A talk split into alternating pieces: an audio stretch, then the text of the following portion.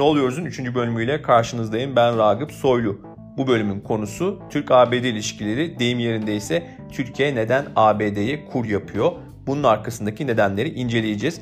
3 kısım halinde olacak. Birinci kısımda Türkiye'nin ABD'ye yönelik atmış olduğu olumlu adımları inceleyeceğiz. İkinci kısımda ise Türkiye'nin bu adımları atmasındaki ana neden olan Rusya faktörünü ele alacağız. Üçüncü kısımda ise Türkiye'nin ABD'ye yönelik atmış olduğu olumlu adımların yan neden olarak ortaya çıkan para meselesini yani ABD'den fon alma meselesini konuşuyor olacağız.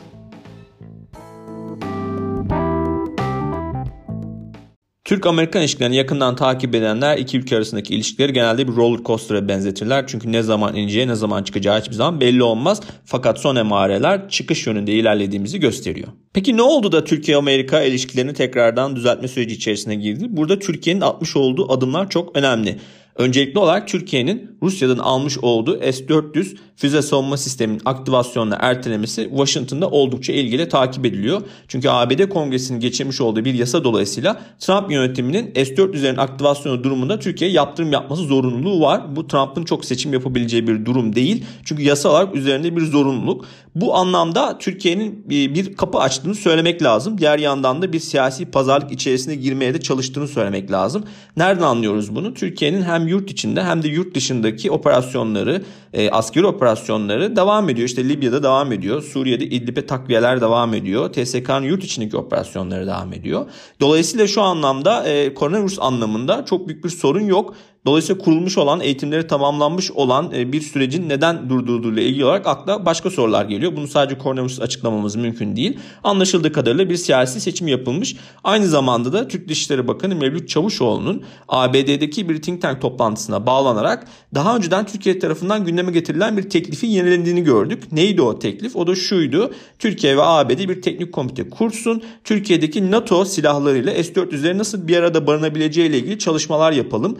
Bu sistemlerin F-35'lere nasıl zarar vermeyeceği ile ilgili olarak da bir teknik çalışma yapalım dedi. Bu teklif e, çok defalar gündeme getirilmişti. Biraz rafa kaldırılmıştı. Tekrardan gündeme getiriliyor olması Türkiye'nin yeni bir siyasi manevra içerisinde olduğunu gösteriyor. Fakat tabii en önemli meselelerden bir tanesi de Türkiye'nin yumuşak gücünü gösteren bazı adımlar atmasıydı. İşte biliyorsunuz Mart ayı içerisinde ABD'de koronavirüs tam bir zirveye ulaşmışken özellikle hükümet tanı kiti eksikliği yaşarken Türkiye yarım milyonu yakın tanı kitini ABD'ye ihraç etti. Bu oldukça önemliydi. Daha sonradan Nisan ayı içerisinde Cumhurbaşkanı Tayyip Erdoğan ve ABD Başkanı Donald Trump arasında bir telefon konuşması gerçekleşti. Bu görüşme içerisinde Donald Trump'a Erdoğan bir müjde verdi. ABD'de Ford solum cihazı üretmeye çalışıyor. Çünkü ABD'de çok ciddi bir solum cihazı üretim problemi var. Ve bunun üretilmesi sürecinde de bir yedek parça ihtiyacı var. İşte o yedek parça Türkiye'de üretiliyor. Ve Türkiye'de de aynı zamanda başka bir sorun var. Nedir o sorun? Türkiye ihracat konularında sınırlamalar getirdi. Tıbbi cihazlar, tıbbi makine parçaları yurt dışına ihraç edilemiyordu. İşte o telefon görüşmesinde Erdoğan Trump'a dedi ki tamam biz bu izni veriyoruz. Ford için gerekli olan yedek parçaları size ihraç edeceğiz.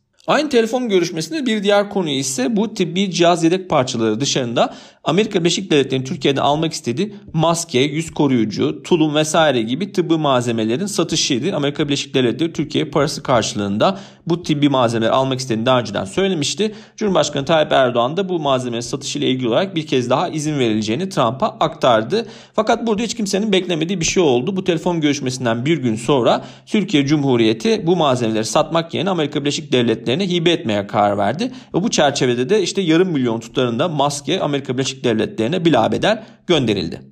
İşte bu maskelerin Amerika Birleşik Devletleri'ne gönderilmesi Amerikan medyasında ve Amerikan siyasetçiler arasında ciddi bir ilgi yarattı. ABD Dışişleri Bakanı Mike Pompeo iki kez ayrı ayrı bu meseleyle ilgili olarak Türkiye'ye bir NATO müttefiki olarak bu dayanışmayı gösterdiği gerekçesiyle teşekkür etti. Ardından ABD kongre üyelerinden de benzer teşekkür mesajlarının geldiğini gördük.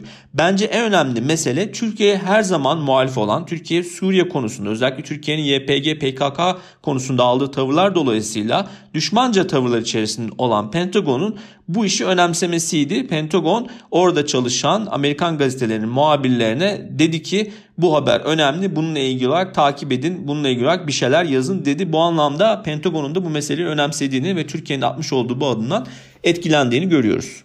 Dolayısıyla son iki ay içerisinde Türkiye Amerika Birleşik Devletleri ilişkileri düzeltmesini sağlayacak dört önemli adım attı. Bir, S-400'lerin aktivasyonunu erteledi. İki, Amerika Birleşik Devletleri'ne yarım milyon oranında test kiti gönderdi. Üç, Ford'a yedek cihaz satışını, yedek parça satışını onayladı ve ardından da Amerika Birleşik Devletleri'ne yine yarım milyon tutarında maske gönderdi. İşte tüm bunları bir araya getirdiğimiz zaman Türkiye'nin ABD ile ilişkileri düzeltmek için hesaplı ve karlı bir şekilde bu adımları atmış olduğunu görebiliyoruz. Bu adımların arkasında Türkiye'nin ABD ile yeni bir sürece girmesi gayesi bulunuyor. Peki bu noktaya nasıl geldik? 2019 yılında Türkiye ve ABD arasındaki ilişkiler tarihin en kötü anlarını yaşarken ne oldu da yaklaşık 6 ay sonra ilişkileri tekrar onarmak için Türkiye harekete geçti? Gelin bunu ikinci bölümde inceleyelim.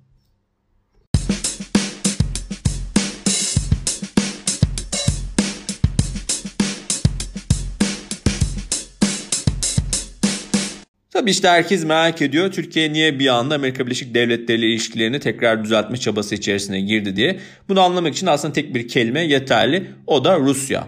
Hatırlayalım Amerika Birleşik Devletleri'nin 2014 itibariyle Suriye'ye girmesi ve burada PKK'nın Suriye'deki uzantısı olan YPG'yi desteklemesi iki ülke arasındaki ilişkileri adeta bombalamıştı ve nihayetinde 2019 yılının sonbaharında Türkiye'nin Suriye'nin kuzeyine gerçekleştirmiş olduğu askeri operasyonla birlikte ABD kamuoyunda Türkiye aleyhine bütün sesler en yüksek noktaya ulaşmış. ABD Kongresi, Pentagon, ABD bürokrasisi bütün hepsi bir araya gelerek Türkiye ile ilişkilerin devam ettirilmemesi, Türkiye yaptırımlar uygulanması gerektiği konusunda mutabakat bildirmişti. Bu bir anlamda Türkiye-ABD ilişkilerinin son 60 yılın en kötü olduğu noktaydı. Çünkü ABD kongresinden çıkartılan yaptırım yasaları, ABD başkanının Türkiye'ye karşı uygulamış olduğu yaptırımlar hiç görülmemiş şeylerdi. Ve daha sonradan biliyorsunuz ABD kongresinin hem senatosundan hem temsilciler meclisinden Türkiye'nin kesinlikle bir kırmızı çizgi olarak gördüğü Ermeni e, soykırımı yasa tasarısı da kabul edildi. Her ne kadar ABD başkanı bunu kabul etmemiş olsa da ABD kongresinde bu hiç daha önceden gerçekleşmemişti.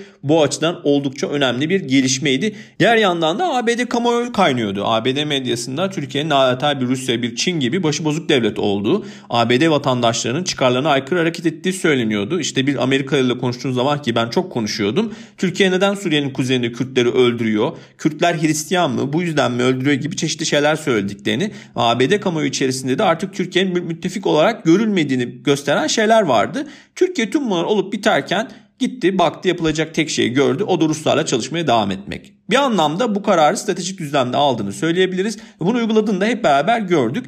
Nasıl uygulandı bu karar? İşte Türkiye ABD ile takıştığı noktada Ruslarla Suriye'nin kuzeyiyle ilgili olarak bir anlaşma imzaladı.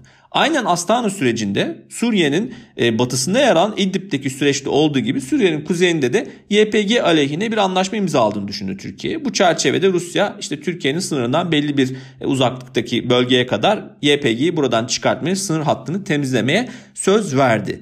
Diğer yandan tüm bu süreçle birlikte bir de Türkiye ve Rusya arasında Libya ile ilgili olarak bir anlaşma vardı. Cumhurbaşkanı Tayyip Erdoğan ve Putin arasında sözlü bir anlaşma yapılmış ve Libya'da Haftar liderliğindeki Libya Ulusal Ordusu yani bir anlamda darbeci olarak adlandırılan ve uluslararası hükümete karşı çıkan o askeri gücün kontrol edilmesi, ateşkesin ilan edilmesi için bir anlaşma yapılmıştı. İşler bir süre sonra sarpa sarmaya başladı. İşte bu anlaşmaların yapıldığı Ekim ayın ardından önce Ocak ayı içerisinde Rusya'nın vermiş olduğu tüm sözlere rağmen Rusya Haftar'ı ikna edemedi. Moskova'da Ocak ayında bir zirve gerçekleşti ve bir anlamda Rusya'nın müşterisi olan Haftar bu zirveyi hiçbir anlaşma imza atmadan terk etti. Ve aynı zamanda tüm bunlara rağmen yani Moskova vermiş olduğu sözü yerine getirememesine rağmen Rusya Haftar'a askeri desteğini sürdürdü, silah desteğini sürdürdü. İşte biliyorsunuz Wagner grubu adı verilen ve aslında özel bir askeri grupmuş gibi gözüken ama aynı zamanda Rus devletinin kontrol etmiş olduğu askeri güç Haftar'a destek vermeye devam etti ve Haftar da bu gücü kullanarak Trablus'a yani uluslararası hükümetin bulunduğu başkente operasyonunu gerçekleştirmeye devam etti. Bu Türkiye'nin çıkarları açısından oldukça hayati bir döneme denk geliyor. Çünkü Türkiye'nin Libya ile bulmuş olduğu ilişki aynı zamanda Doğu Akdeniz'deki kıta sahanlığı meselesiyle ilgili. Diğer yandan Türkiye karşıtı oluşmuş olan bir cephe var biliyorsunuz. İsrail, Yunanistan, Kıbrıs ve Mısır'ın yer aldığı bir cephe bu. Bu cepheye karşı Libya'nın bir anlamda Türkiye'yi destekleyen bir devlet olarak hayatına çabasına devam ediyor olması oldukça önemli. Tabi bu işin içinde enerji hatları meselesi işte aynı zamanda Libya'nın hem petrol hem de e, denizde yapılabilecek değişik enerji çalışmalarıyla ilgili olarak da farklı özellikleri bulunuyor. Tüm bunları bir araya getirdiğimiz zaman Türkiye'nin ilk olarak Rusya'ya karşı hayal kırıklığını Libya'da yaşadığını söyleyebiliriz. Daha sonradan ise bence asıl bomba olan mesele Mart ayındaki Esad rejiminin imzalanmış olan Astane Anlaşması'na aykırı bir şekilde İdlib bölgesine gerçekleştirmiş olduğu operasyon oldu. Rusya bu operasyonlar sanki hiç gerçekleşmiyormuş bir davrandı önce. Daha sonradan Esad'ın bu gerçekleştirmiş olduğu operasyonların terörle mücadele operasyonları olduğunu, sivil halkı hedef almadığını söyledi. Bu sırada Türkiye'nin pek çok gözlem e, istasyonu Esad tarafından çevrelendi ve ardından da işte daha fazla ilerleyen Esad ordusu milyonlarca mültecinin Türkiye sınırına doğru gitmesine neden oldu. İşte tüm bunları bir yere getirdiğim zaman Türk tarafı çok ciddi bir tepki gösterdi. Çünkü biliyorsunuz milyonlarca insanın milyonlarca mültecinin Türkiye'ye gelmesini Türkiye kamuoyu kaldırabilecek durumda değil. Bütün yapılan anketlerde %70'lere varan oranda Türkiye'nin artık daha fazla mülteci istemediğini gösteriyor ve Türk hükümeti de bunu oldukça duyarlı. Bu yüzden bir anlamda Putin çok ciddi bir kart oynadı. Yani Türk hükümetini çok sıkıştıran hayati bir kart oynadı. Ne kadar bunu anladı ya da anladıysa ne kadar umursadı bunu bilemiyoruz. Biliyorsunuz Kremlin çok kapalı bir kutu. Hem ne kadar bununla ilgili çok fazla haber çıkıyor olsa da burada tam olarak ne düşündüklerini ben kes kestiremiyorum. Anladıysa da e, Cumhurbaşkanı Tayyip Erdoğan güvenini ortadan kaldıran bir adım atmış oldu. Çünkü Erdoğan Putin'e çok fazla güveniyordu ve bu atılan adımla o güvenin çok büyük ölçüde sarsıldığını söyleyebiliriz. Çünkü Erdoğan ve Putin arasında gerçekleşen telefon görüşmelerinde Erdoğan defalarca, defaatle bu meselenin bu şekilde gerçekleşmemesi gerektiğini, Türkiye'nin baskı altında kaldığını, mültecilerin hayatını kaybettiğini söylemesine rağmen Rusya Esad'ı durduracak herhangi bir adım atmadı. İşte bunun üzerine Türkiye ne yaptı? İdlib'e çok sayıda askeri araç, komanda timleri, e, insansız hava araçları gibi çeşitli şeyler gönderdi. Bu tüm bunlar olurken de 60'tan fazla şehit verildi. Burada en önemli dönüm noktalarından bir tanesi de Esad'ın katletmiş olduğu 33 asker, 33 Türk askeri e, Esad'a ait uçakların İdlib'de gerçekleştirmiş olduğu bir operasyon sırasında 33 askerimiz şehit oldu. İşte bu atılan adım ardından Türkiye'nin kafasında bir soru işareti belirdi. Her ne kadar Türkiye resmi açıklamalarında Rusya'yı doğrudan sorgulamamış ve bir anlamda suçlamamış olsa da Türkiye'nin Birleşmiş Milletler'deki daimi temsilcisi Feridun Sinirlioğlu'nun Birleşmiş Milletler Güvenlik Konseyi'nde yapmış olduğu açıklama konuya Ankara'nın nasıl baktığını çok net bir şekilde gösteriyor. Orada deniyor ki Esad'ın uçakları bu saldırıyı gerçekleştirirken aynı zamanda Rus uçaklarıyla birlikte hareket ediyorlardı. Bir formation oluşturmuşlardı. Yani aynı anda hareket ediyorlardı. Birlikte bir operasyon gerçekleştiriyorlardı. Her ne kadar saldırı Esad'a ait bir uçak yapmış olsa da Rus uçaklarının orada bulunmuş olması bu meseleden istihbari olarak ve operasyon olarak Rusların haberdar olduğunu gösteriyor. İşte bu saldırıdan sonra Türklerin Rusya'ya olan inancı ve desteği bir anlamda işbirliği de çok büyük bir yara almış oldu. Türkiye bunu unutmadı. Tabi bu sırada biliyorsunuz çok sayıda Ankara'da görüşmeler gerçekleştirilmişti. Türk ve Rus diplomatlar defalarca bir araya geldiler. Erdoğan ve Putin defalarca telefonda konuştu. Hiçbir çözüm bulunamadı. Çözüm bulunamadı olmadığı gibi Rusların sadece İdlib'den değil Afrin'den de çıkın talebiyle geldiğini gördük. Bu toplantılarda Rus tarafı şöyle şeyler söyledi. İşte sizin Afrin'e girme nedeniniz orada bulunan YPG güçleriydi, PKK güçleriydi. Siz buraları temizlediniz. Artık orada bulunmanız için herhangi bir meşru neden bulunmuyor. Lütfen oradan çıkın. Bu bir anlamda Rusların hani Türkiye'yi hiçbir şekilde ciddiye almadığını gösteren önemli şeylerden bir tanesiydi. Ama Türkiye'nin insansız hava araçlarıyla gerçekleştirmiş olduğu yoğun saldırılar ve Esad'ın çok güç bir şekilde kurmuş olduğu o zırhlı araç e, birliklerinin yok edilmesi, Esad güçlerine yüzlerce ölü tutarında zarar verilmiş olması bir anlamda Rusya'ya geri adım atmaya itti. Bir anlamda da şunu gösterdi. Türkiye geri adım atmayacak. Türkiye buraya asker göndermeye devam edecek. Bir patlamaya hazır kutu gibi. Türkiye de geri adım attı. Biliyorsunuz Cumhurbaşkanı Erdoğan da çok sert söylemleri olmuştu. Hiçbir şekilde geri adım atılmayacağına dair. Ama bir anlamda bir orta yol bulundu. Bir ateşkes ilan edildi. İşte Putin'in çok önem vermiş olduğu e, Laskiye'yi Halep'e bağlayan M4, M5 e, karayollarının bir anlamda anlamda kullanıma açılmasıyla ilgili olarak da e, çok da detaylı üzerine düşünülmemiş bir anlaşma imzalandı. İki tarafta bir anlamda da koronavirüsün ortaya çıkan e, bir anlamda koronavirüsün ortaya çıkmasıyla birlikte bu meseleyi biraz taca atmaya karar vermiş gibi gözüküyor. İşte tüm bunları bir arada düşündüğümüz zaman Libya'da Rusların Haftar güçlerine destek veriyor olması, diğer yandan Suriye'de Esad güçlerine verdiği destekle İdlib'de gerçekleştirilen katliamlar, burada 33 askerin şehit edilmesi Aynı zamanda Rusların İdlib'de gerçekleşen insani krizi hiçbir şekilde duyarlılık göstermemesi ve üzerine Türkiye'nin Afrin'den çıkmasını istemesi Türkiye'yi oldukça etkiledi. Burada bence Ruslarla artık bu meselenin yürümeyeceğini gösteren önemli şeylerden bir tanesi İdlib'deki insani dram Rusların göstermiş olduğu kalpsizlikti. Çünkü buradaki insani dram sadece bir insani dram olmakla kalmayacaktı. Türkiye için çok büyük bir siyasi maliyeti olan bir sürece doğru gidecekti. Belki de hükümeti çok daha içeride zorlayan, hükümeti devirmeye kadar gidebilecek bir süreci de açabilirdi. Dolayısıyla Türkiye'nin burada kendi hayati e, duruşuna, kendi varlığına doğru açılmış bir kardı geri döndürme çabası içerisinde olduğunu görüyoruz. Pratikte Ruslarla ilişkiler devam edecektir. Astane süreci devam edecektir. Fakat Türkiye bundan sonra Rusya'nın Suriye'de çok iyi bir partner olmadığını artık ikna olmuş durumda ve buna göre hareket etmek istiyor. Bu çerçevede de Amerika ile birlikte devam etmek istiyor. Bunun dışında bir mesele daha var. Onu da 3. bölümde konuşacağız.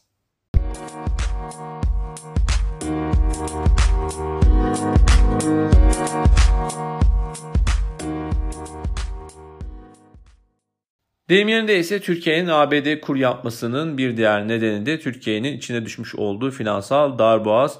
Türkiye ABD Merkez Bankası Fed'den fonlama istiyor. Nasıl bir fonlama istiyor? Bir swap line açmasını istiyor. Peki swap line ne? Ben de aslında bu mesele ortaya çıkana kadar bu meseleyi çok araştırmamıştım. Tabi gündeme gelince insan bakıp öğreniyor. O da şu swap line adı üzerine bir değiş tokuş mekanizması. ABD Merkez Bankası eğer kabul edilirse Türkiye'den Türk lirası alacak karşılığında Türkiye'ye dolar verecek ve bunun fiyatlandırılması da şu anki serbest piyasa koşullarında olacak.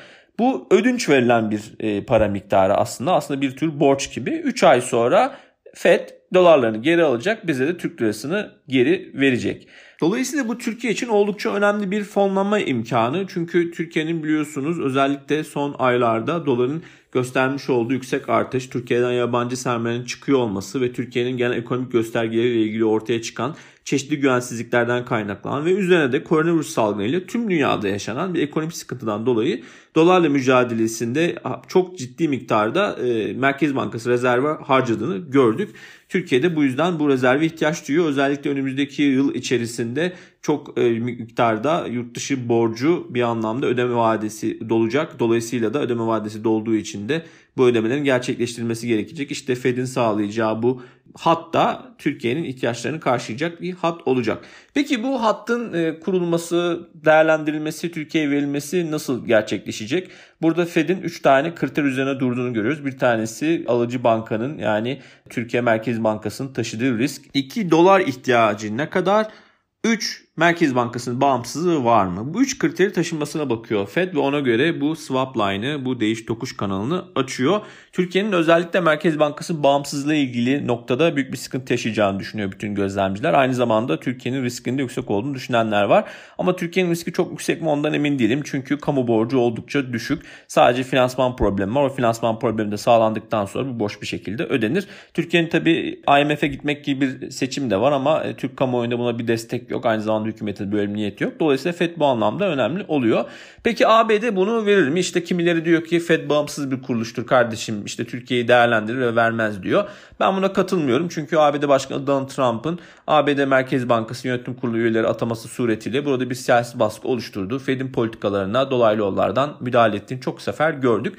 Dolayısıyla Türkiye'nin bugüne kadar atmış olduğu S-400 adımı ve diğer yumuşak güç adımları yani işte verilen maskeler, Ford'a gönderilen cihazlar gibi çeşitli meselelerin bu anlamda önemli bir şey olacağını düşünüyorum. Yani Fed'in burada Türkiye'yi mutlu edecek bir karar vermesi olasılığı oldukça yüksek.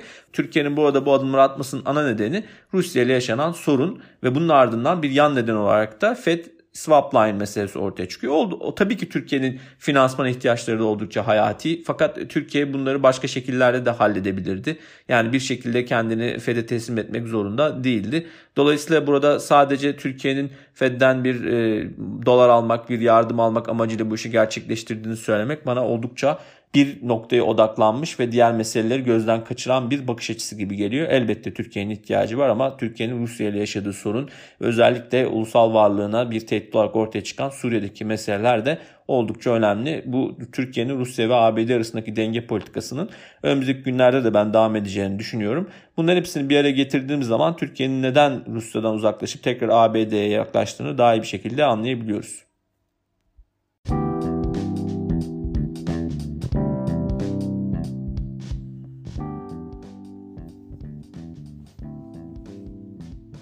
Bu bölümde Türkiye'nin ABD ile ilişkileri düzeltmek amaçlı attığı adımları ve bu adımların arkasındaki temel nedenleri tek tek inceledik. Bundan sonra da Türkiye ve ABD arasındaki ilişkilerin nasıl ilerleyeceği, Türkiye'nin atmış olduğu bu adımların ABD'yi Türkiye'nin istediği yere getirip getiremeyeceğini takip ediyor olacağız. Ne oluyoruz podcast'i Apple Podcast'ten de Spotify'dan da YouTube'dan da dinleyebilirsiniz. Bu podcast bittikten sonra bu kanallardan bize abone olursanız, arkadaşlarınıza bizi tavsiye ederseniz oldukça mutlu olurum. Dinlediğiniz için teşekkür ederim.